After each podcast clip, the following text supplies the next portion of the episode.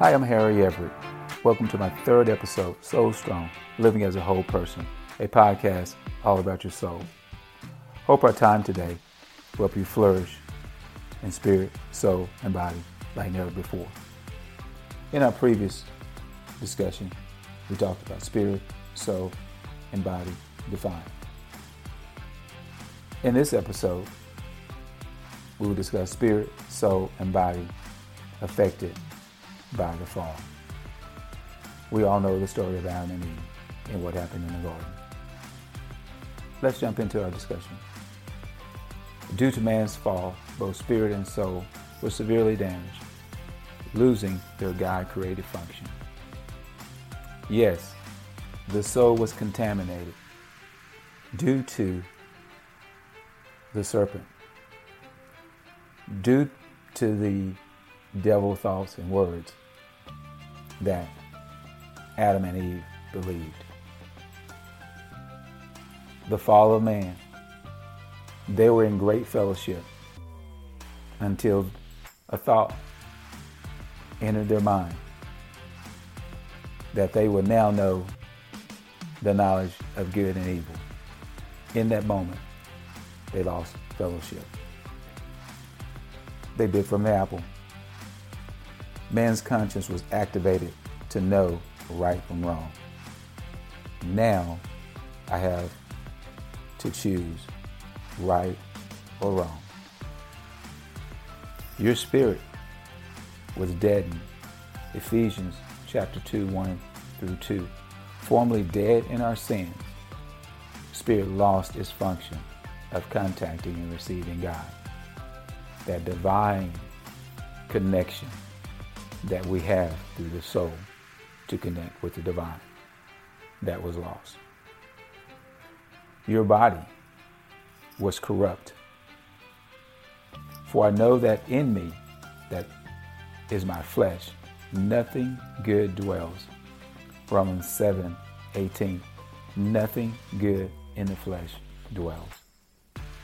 The only part of our human spirit, soul, that was, was reserved was our conscience. And that conscience was reserved to enable God's Spirit, His Holy Spirit, to convict us. John 16 and 7 through 8. That the Helper comes, the Holy Spirit would come and convict us and help us choose right from wrong. Man's conscience was activated to know right from wrong after the fall. Immediately when they ate of the apple, their eyes were open. Before Adam enjoyed the beauty of the garden, yet awesome fellowship until that one mistake.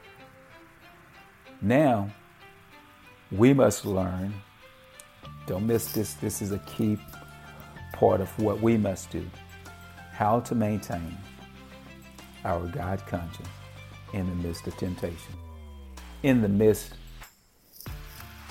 of social media, in the midst of the culture, in the midst of a post truth world. How do we maintain our God conscience?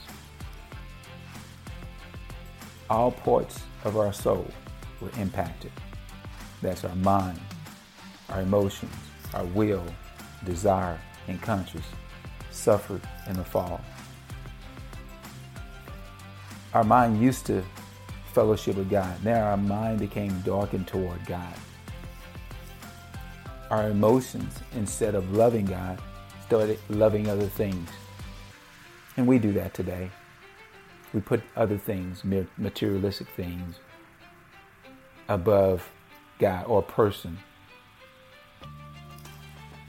Then our will became rebellious, choosing to act independently from God. We became self centered, narcissistic, self interest. Oh, let me get a selfie. All about self. This inherent defect of our soul left us with a soul sickness. The soul is sick without Christ. Psalms 139 14 says, Your works are wonderful and my soul knows it well. What does your soul know? How's your soul?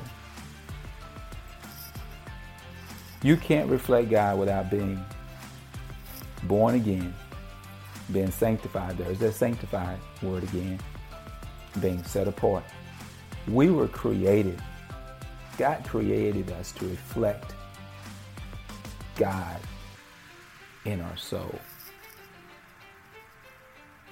So without Christ, due to this fall, I reflect myself in my soul and in my flesh. Only in Christ is the spirit reconnected and reconciled.